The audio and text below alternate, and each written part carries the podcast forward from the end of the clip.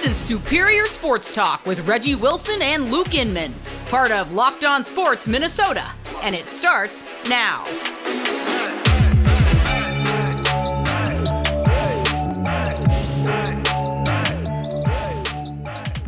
What's happening, everybody? Reggie and Luke back at it. Another episode of Superior Sports Talk presented by Locked On Sports Minnesota. What's going on, Reggie? What's up, man? You know, we were celebrating the life and the legacy of Prince yesterday. Oof. And you know what? We started the day doing that.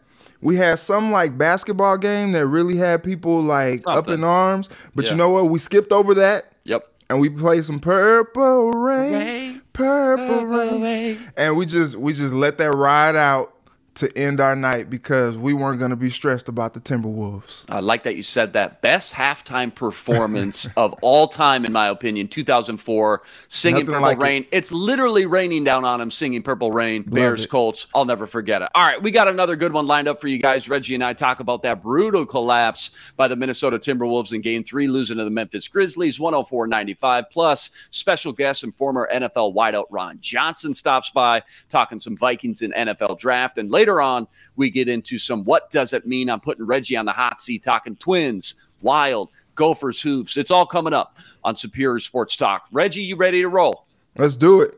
The T-Wolves were up big at home in their first playoff game at the Target Center since 2018.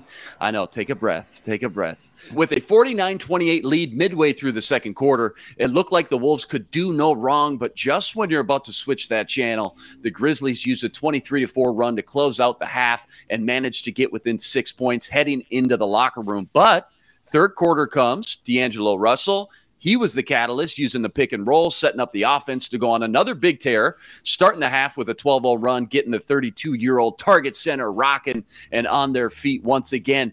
That was where the fun stopped, though, as the shooting went ice cold and the Grizzlies mounted another comeback, going on a 32-6 run.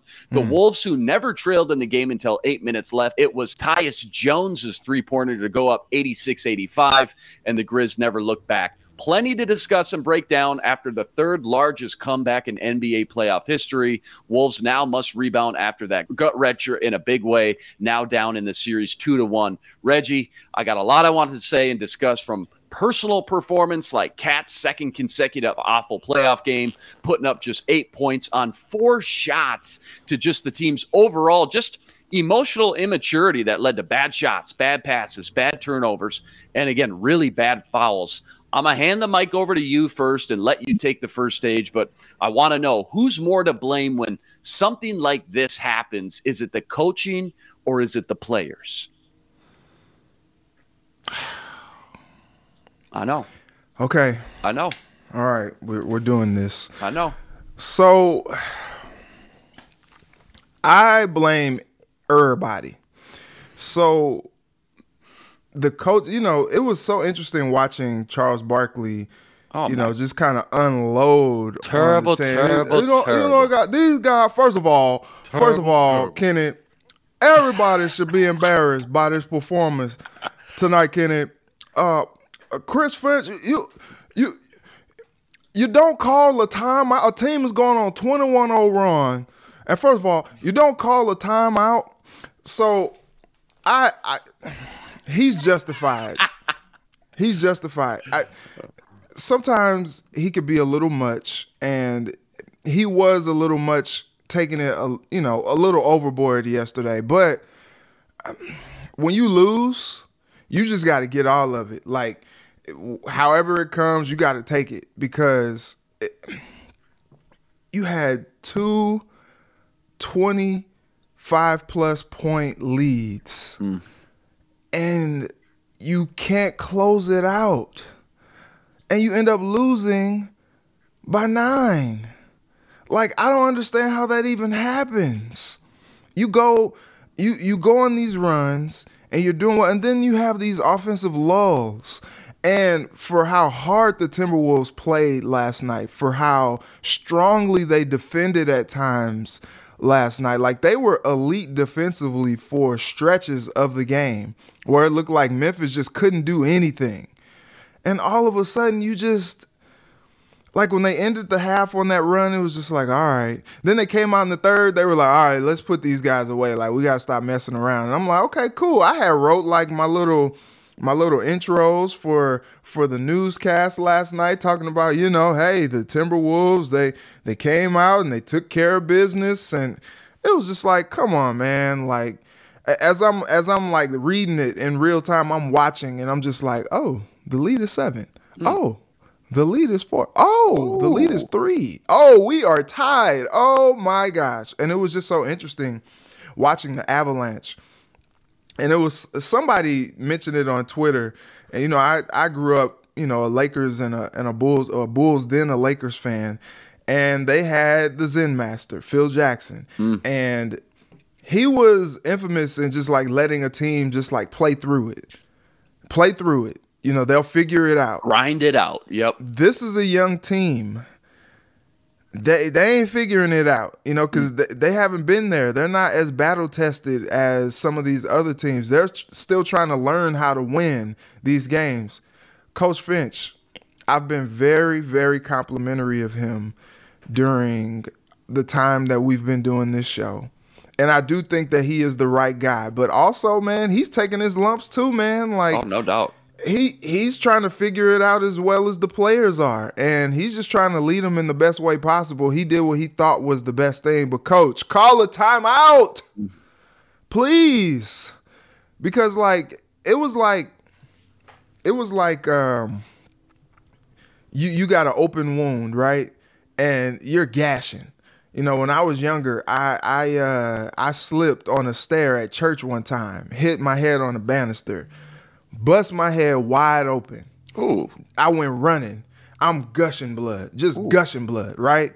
And they took me to the bathroom, and, you know, they were trying to stop it. They were trying to put stuff on it. Dude, the bleeding wasn't stopping. They had to take me to the hospital. I had to get stitches. That offense last night, the Timberwolves needed stitches. And they were just trying to gauze it. They were trying to gauze it to death. They were, you got some paper towels here? Or just put a Band-Aid on it. It'll be fine. Just, no, like, you need some stitches. Like, it's bleeding. You're gushing out. A 21-0 run, 50-13 run, like, you're gushing. Switch it up. Because it wasn't working. And this team is bludgeoning you at this point.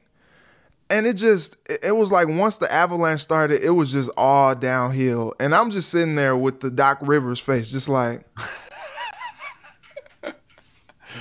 like this is really happening tonight. And I went home last night after the game, and I just sat there. I just sat in it. And I was just like, what the heck did I watch tonight?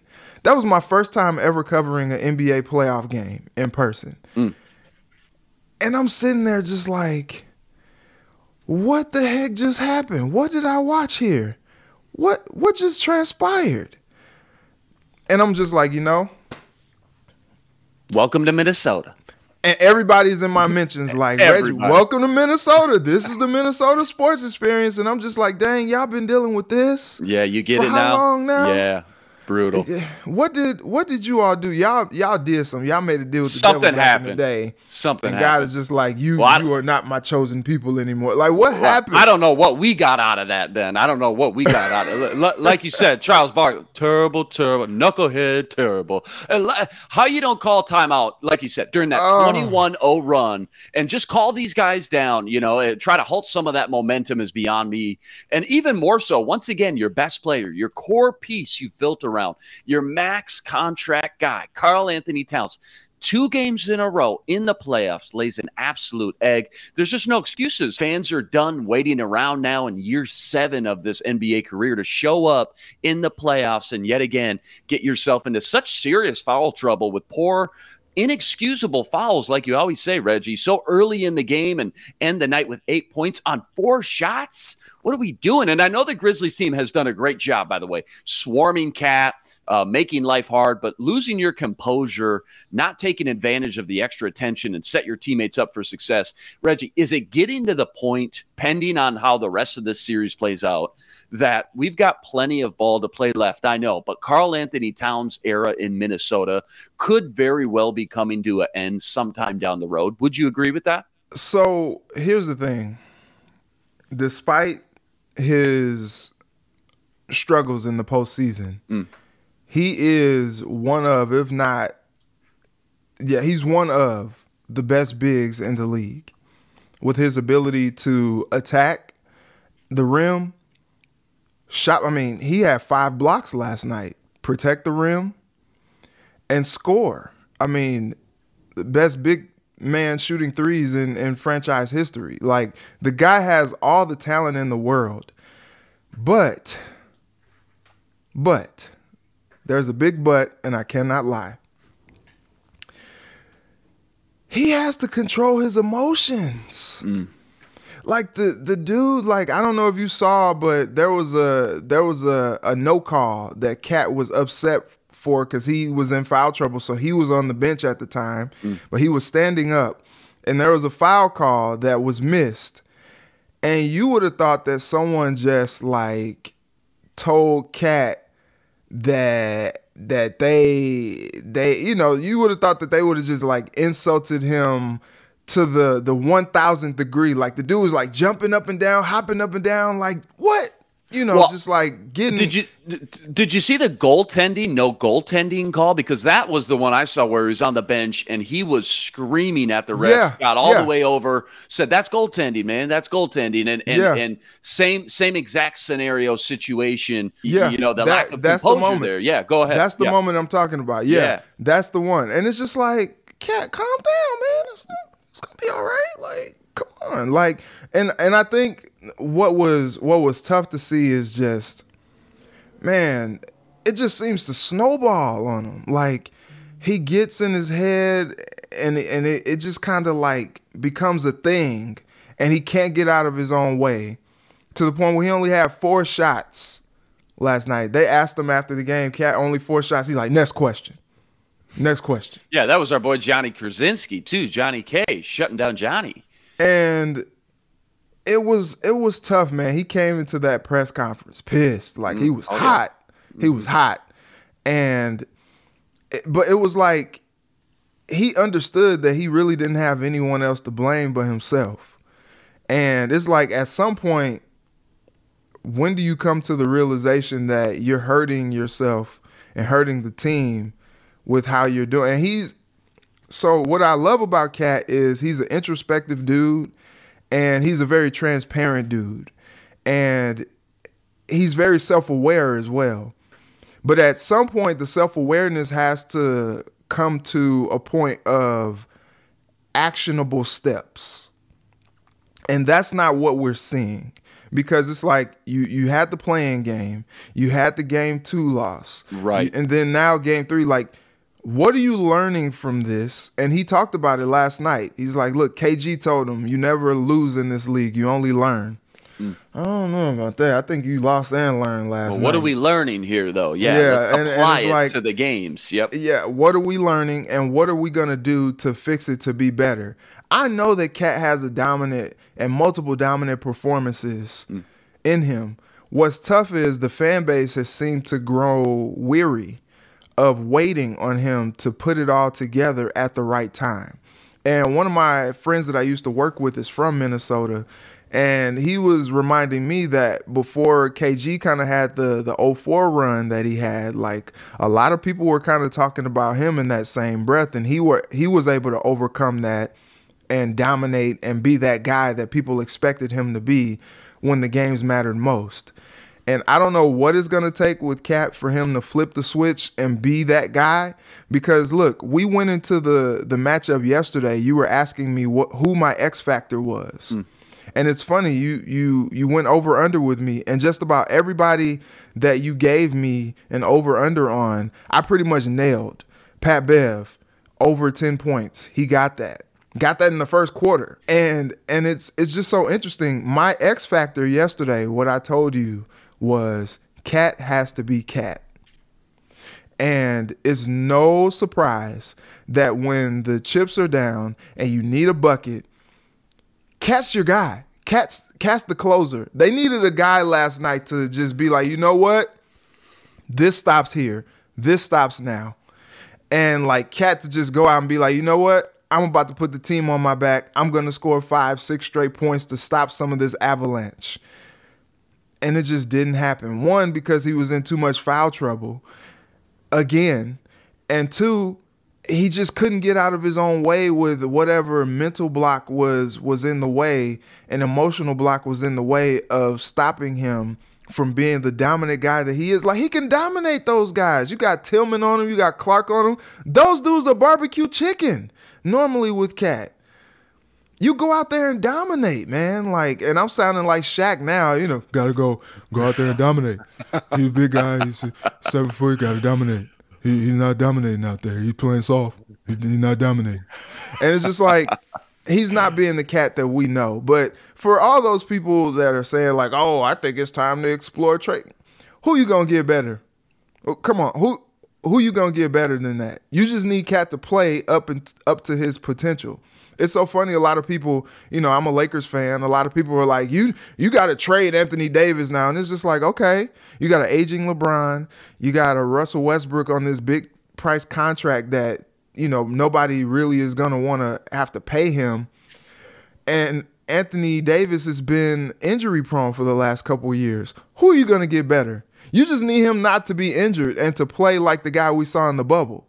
We don't need a solution, a trade, because you're not going to get equal value for Cat. You just need Cat to go and be Cat, and we're not seeing that right now.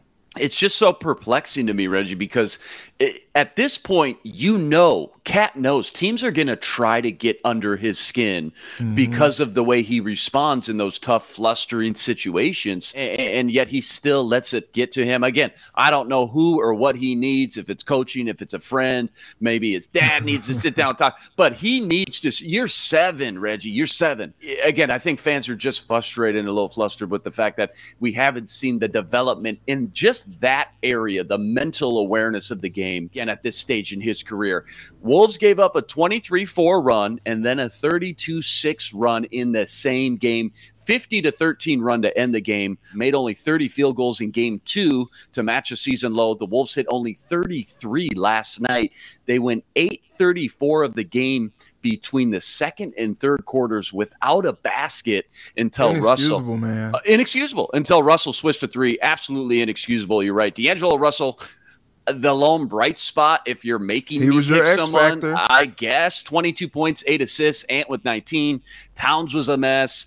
And those role guys, that bench that came up so clutch in game one, nowhere to be found. Malik Beasley, 2 of 7 from 3, and a plus-minus of minus 21. I don't know if I've ever seen that. Jaden McDaniels, 4 turnovers. And even your veterans, your leaders, Pat Bev, he went ice cold later in the game, 0 for 5 from 3. Game 4 Saturday, late 9 p.m. tip-off. Wolves will need to flush this one down the drain in a big way mentally more than anything and leave Minnesota with a split if they want any chance of advancing in the playoffs for the first time since 2004. Rest assured, Reggie and I will be here Monday to break it all down. Coming up, I'm putting Reggie through the gauntlet with what does it mean, but first our special guest for the day, former Minnesota Golden Gopher great and NFL wideout, host of his very own show, The Ron Johnson Show. You can find every weekday here on Locked On Sports Minnesota. Let's bring him in now, Mr. Ron Johnson. Thanks so much for coming on, man. Great to see you again. How you doing? I'm good, man. Appreciate you guys having me. Ron, I got to hold myself back, jumping straight into NFL draft and Vikings because, you know, I always get so much out of talking football with you. But first, I think we could use another few minutes of venting about this Timberwolves collapse we watched unfold last night. So, Ron, I want to ask you, in a game that was the tale of four quarters, back and forth, up and down, the big runs both these teams had. As a former big-time athlete who's played in so many big-time games like yourself, just how real is momentum swings and shifts during a game when you're a player on the sideline with your teammates? Because I think as fans, we talk about it a lot. We make it seem like such a big factor and outcome in the game. So is it as real as it seems and feels watching on TV when you're the one actually playing in the game and feeling those big shifts? What's the best way you can describe that, Ron? Yeah, I mean, even in pickup basketball, like I play a ton of pickup basketball, you know, and so like I'm playing today, and this is a thought. When you're on a team of guys you don't know, you create chemistry quick. Some guys you do know, but when you're up, let's say 11-7 or 11-1, 11-2, there's a difference. 11-7, it's closer. You guys are still playing. 11-1, you start goofing off. You start jacking up threes from half court. And then the other team, if they are good enough, they can make a comeback. That I've been on the opposite side. I've been down 11-2 in pickup basketball. And the other team, you know, thinks, okay, we're just going to beat these guys. And all of a sudden I knock down 3 threes, game over. And now my team, the next game, the next chumps that step up on the court, when they come out there, we now have a memory of we had one of the biggest comebacks in pickup ball history.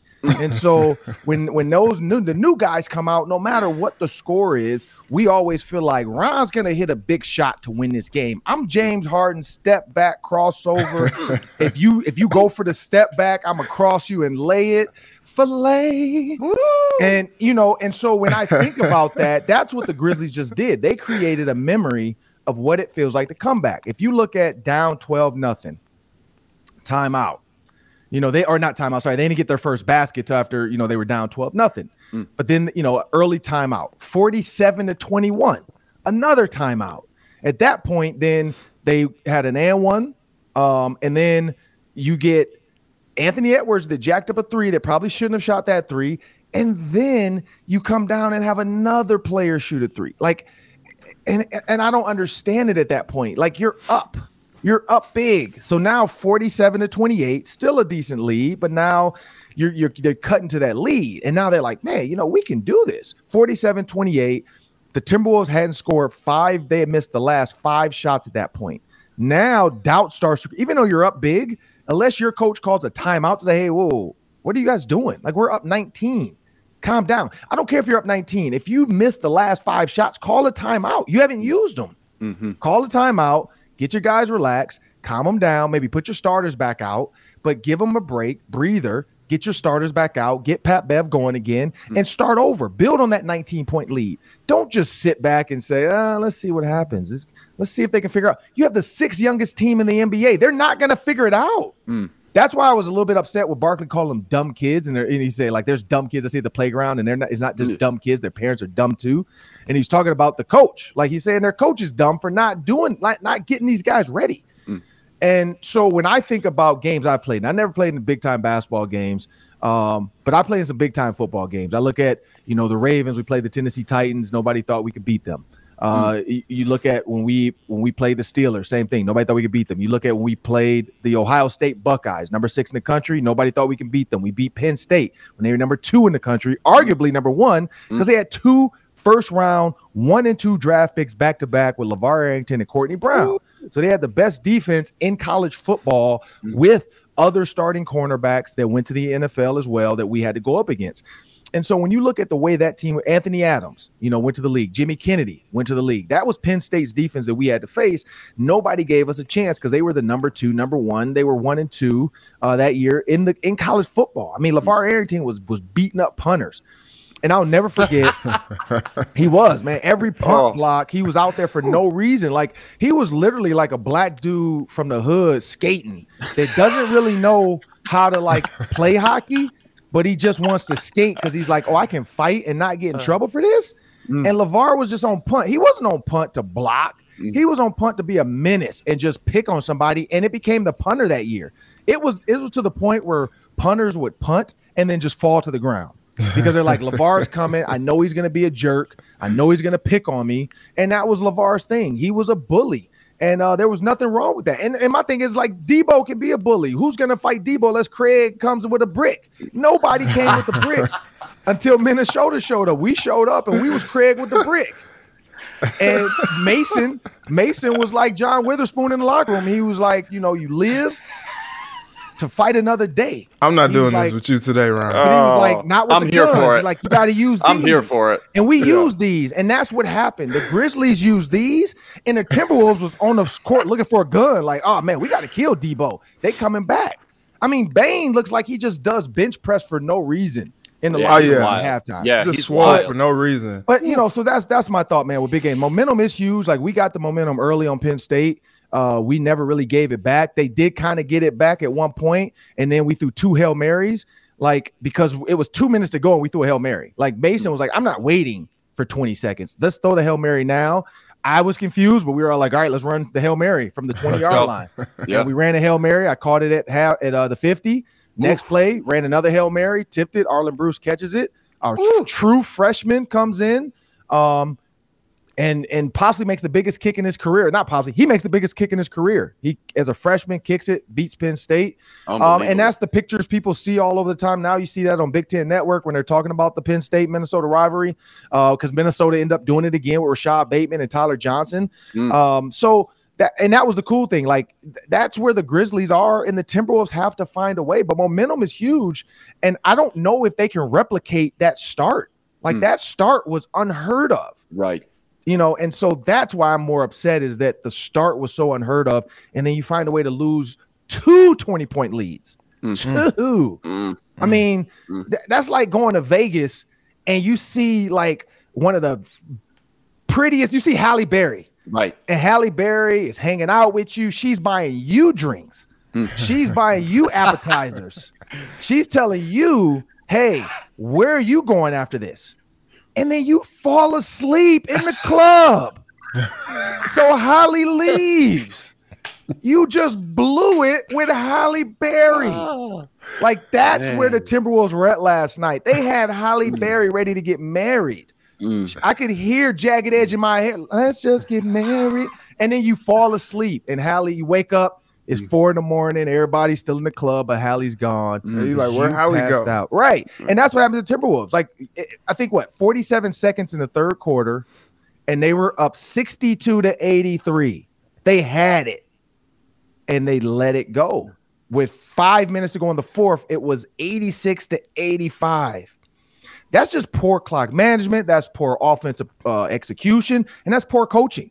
You got to call a timeout, slow them down, and keep saying, hey, dudes, we're winning. What are you guys doing?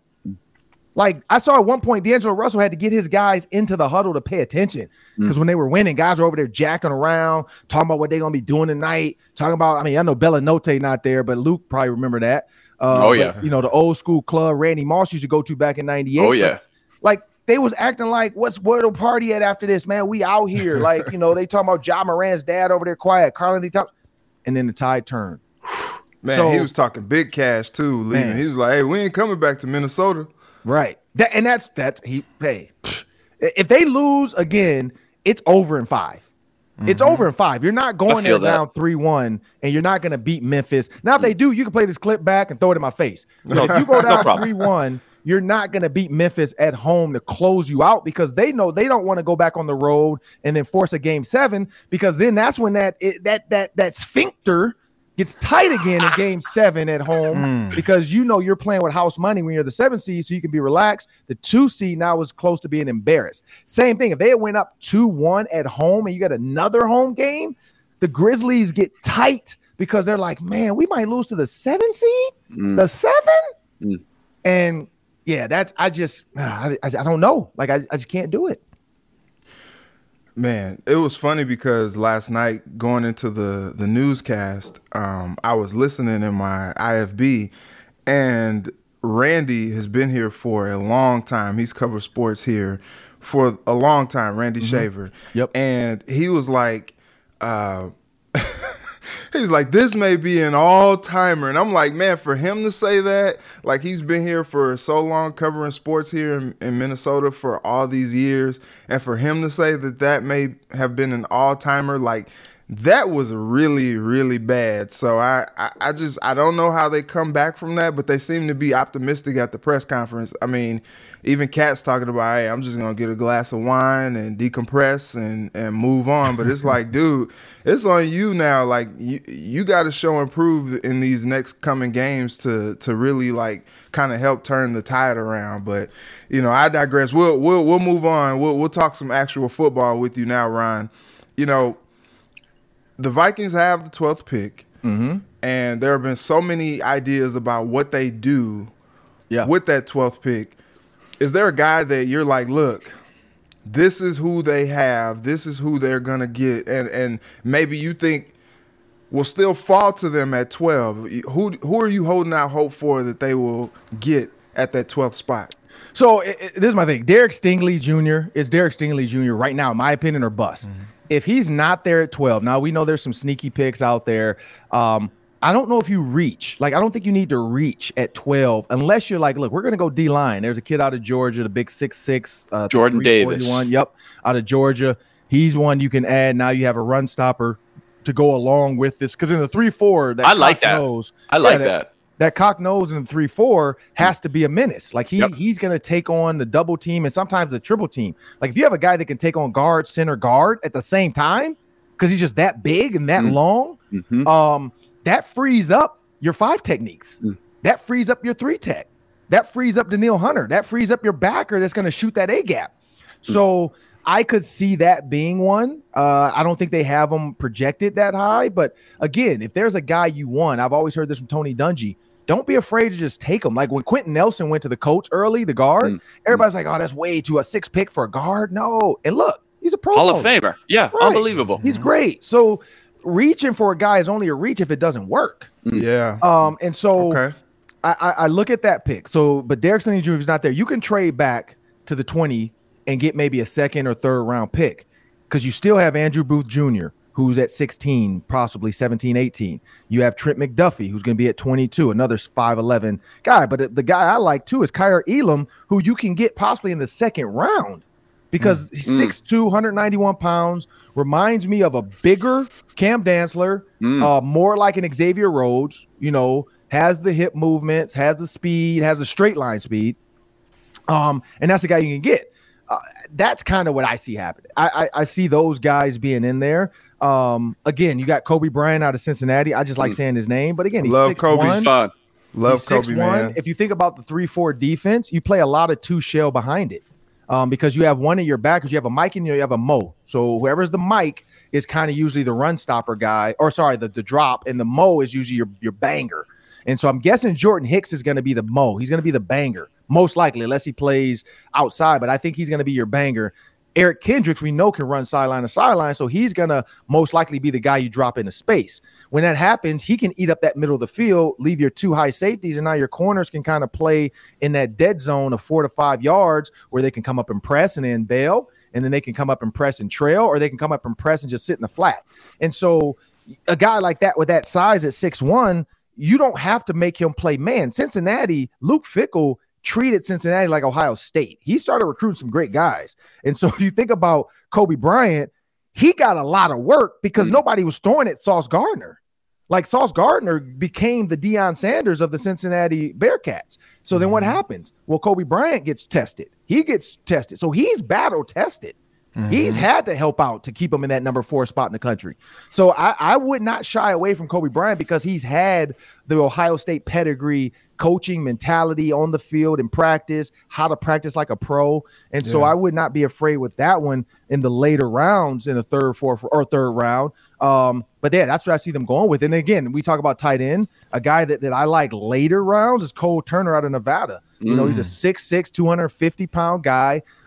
He can jump. He's a former basketball player, former receiver, turned tight end, a la Ben Utecht, which Ben Utecht was very serviceable for the 7-8 years he played. But Cole Turner's a guy that you can flex out at 6'6", and if you get a safety, throw the fade. I did 2 of his games on FS1, and 3 times in a row in the red zone, they just lined him up outside and threw fades to him. I think he ended up catching like 2 or 3 touchdowns that game. And so that's a guy I like late. And two, I like his quarterback. I say if you are going to go late and you want to get a quarterback to possibly compete and be your backup, I would not shy away from that as well. Like you look at the quarterbacks out there, and the kid's name is Carson Strong out of Nevada, 6'3". I think he's more than 6'4". I'm 6'3". He was taller than me. 6'4", 226. He's like a Peyton Manning, can't run. He couldn't run. His coach told me this. He could not run out of sight in 2 days if you gave him a chance. You could still see him.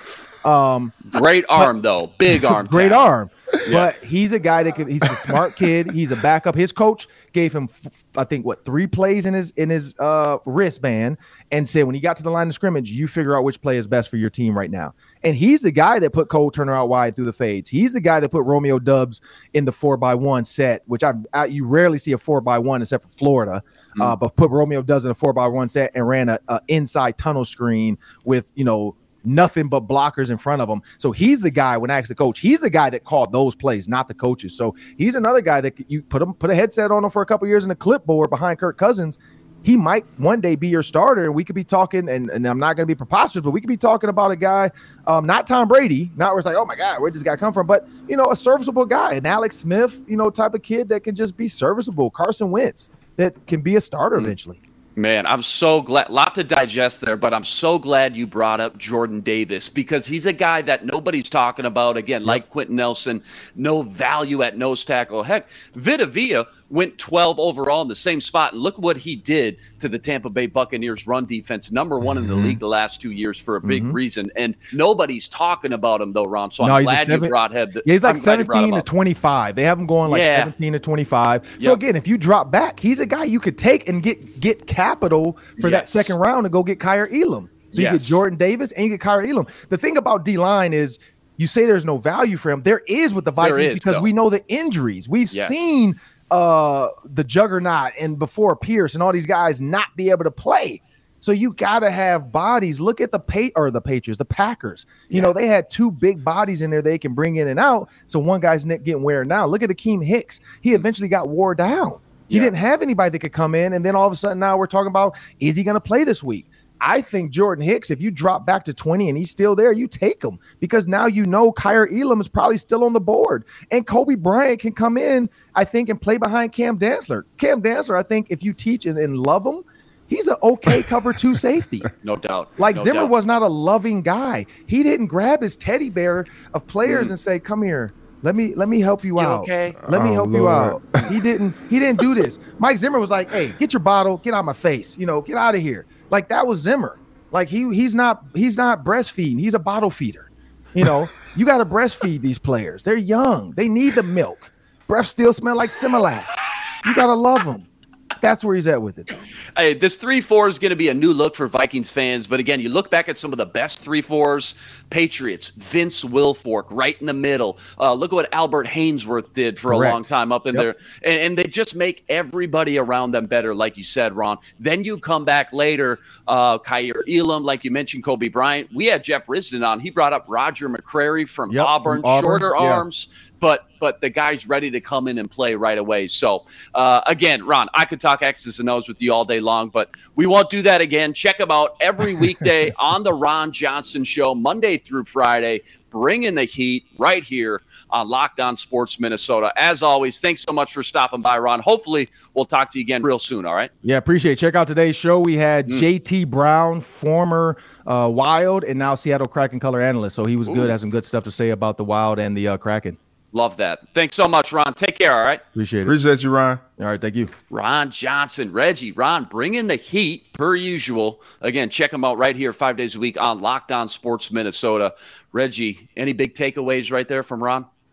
All right, so Ron is like me in terms of trying to find the wildest correlations to current events. Like, people watch me on TV, and they're like, What is he talking about? Where'd you get that? Like, what is, and I'm like a mad scientist at my computer when I'm thinking up this stuff. I'm like, just like typing up stuff. And it's so hilarious because like when he made the Halle Berry reference, like that was spot on. Cause like the Friday reference. Yeah. Like off the charts, respect. And also game recognized game. I appreciate that. All right. Time has come. My favorite part of the show is here where I put Reggie on the hot seat, covering all the latest hot topics in Minnesota sports called What Does It Mean? Reggie, let's jump right into it. You ready? Let's do it. Twins starting pitcher Joe Ryan has now allowed just 3 runs and 9 hits over his last 16 innings as he helped the Twins scratch and claw their way to a 1-0 win over the Royals, avoiding the sweep. So when it comes to your game evaluation, what does it mean when reacting to the Twins' 1-0 win? Are you giving more attention to Joe Ryan's consecutive impressive outing or the fact the Twins are averaging just over 1 run scored in their last 3 games? So that last fact is very troubling because you would like to think that with the guys that they have swinging the bats that they could be a little bit better than that. Byron Buxton is back. It's probably going to take him a second to get back into a rhythm after the injury kind of like slowed him down. And, you know, he only came into the game yesterday batting .250. And so, you know, even with how much he's kind of, you know, been on fire to start the season, like 250 ain't otherworldly, you know. And so I think the bats really need to come together. What is cool, though, is Joe Ryan did get the win because he deserved it. So I'm just going to, you know, bang on the table, sound the sirens. Joe Ryan, baller alert. Like, dude is an absolute baller. We were talking about Randy Shaver did a story with us, very well done, about how Joe Ryan was the first rookie pitcher to start on opening day since 1969. Oof. And that is really cool. But when you think about a young guy, to be unflappable and to come out and pitch as dominant as Joe has pitched in his first 3 starts, like, the dude is coming. Like, the dude is a dude. Like, they had confidence to put in him to be their opening day starter, to be their ace. You know, you got – I was surprised he got the nod over a guy like Sonny Gray who, you know, he started opening day just a couple years ago for the Reds. And I'm like, okay, like, they really are high on this Joe guy. And he's no average Joe. Like, He's more than above average Joe. I don't want to like just crown him so far. I mean, it's only been, you know, a few starts, but like, man, and he's only gone like 5-6 innings in these games. And just imagine what he's going to do when they kind of let him loose a little bit, because it is early in the season. They want to kind of preserve him and maybe kind of ramp it up as it goes along. But when he starts pitching 6, 7, 8 innings into games, like, he's going to be something, man. I'm very impressed with Joe Ryan so far, and I'm excited to see how he progresses moving forward. Joe Ryan, stud, love it. Gotta love what you're seeing so far. Remember, his only loss was opening day when he couldn't get any run support. The Twins lost 2-1. That's been the issue against the Mariners. Here's the thing, Reggie. You take out the Twins' 8-3 win against the Red Sox, that final game of the series, their last 6 games – they've scored 5 total runs. And again, they'll give you that one random every 5th game. They'll put up 8 or 9 or 10. But outside of that, in between those 4 other games, it's been bad, man. Got to fix that. And that's with or without Buxton. It just hasn't been good. So definitely concerning, no doubt. All right, moving on. What does it mean? The Wild were tied with the Canucks 3-3 at the start of the 3rd period before they turned it on late yet again with 3 straight unanswered goals led by who else? Kevin Fiala. He tallied 2 more goals to his red-hot run. What does it mean when it comes to the importance, the value, the leadership Fiala has brought to this team over the past few weeks, the past month, as they head into the playoffs right around the corner? How important is this guy? Watch out, NHL. It means watch out, Blues. You know, like, so look, I have affectionately called him Fifi. And Fifi is going to have you in your Fifis because, like, the dude is playing out of his mind right now on a team where you got a goal scorer like Kirill Kaprizov, and he's leading the team in franchise history with goals scored in a season. Like, when you got that guy and your attention is on Kevin Fiala, not only is it going to make a decision very hard in the offseason about what to do with him, whether you keep him or let him go. And I think he's like playing to the point of, it's like, dang, man, I don't think you can let this guy walk. Like, you got to find a way to keep this dude. But like, having a guy like that has to give the Wild a lot of confidence in what they can do when you're going against a Blues team that is scoring goals that just like running teams out of the arena on nights. And it's going to be tough. They got some demons to exercise against the Blues. I really just hate that they had to get them right out of the gate. It's just like, dang, man, like, but they're going to prove their mettle against them and see, you know, I think the series has the capabilities of being a slugfest and go 7. Like, as similarly as the Timberwolves and Grizzlies series is, where they're just kind of like beating on each other, I kind of think this Blues and Wild series is going to be the same way. And when you got guys like Kevin Fiala, they won 6-3 last night and he scored multiple goals. Like, when you got a guy like that seems to be putting it all together at the right time and has struck fire, it's like, don't put him out, because that's going to be a guy that's going to help you get to where you want to go. And we know that this team has championship expectations. It's funny. Every time I look at the NHL scores and standings, whenever the Wild win, I look, what'd the Blues do? Win. Avalanche, right, win. Right. Flames win. It's like these guys just can't catch any ground on these guys, right, and they just got to keep winning. NHL playoffs right around the corner. Wild, I think 5 or 6 games left. He survived the gauntlet once again. Special thanks to Ron Johnson from the Ron Johnson Show. Join us Monday recapping Game 4 of the Wolves Memphis Grizzlies back at home in the Target Center, and to talk more NFL draft just 6 days away from today. Remember to subscribe to our YouTube channel and join us every day for another episode covering all the biggest topics in Minnesota sports. He's Reggie Wilson. Follow him on Twitter at Reggie Wilson TV and on Care 11. I'm Luke Inman on Twitter at Luke_Spinman. Tune in Locked On Sports Minnesota. For Reggie, I'm Luke. Until next time, signing out. Be blessed. Spread love this weekend. This is Superior Sports Talk with Reggie Wilson and Luke Inman, part of Locked On Sports Minnesota.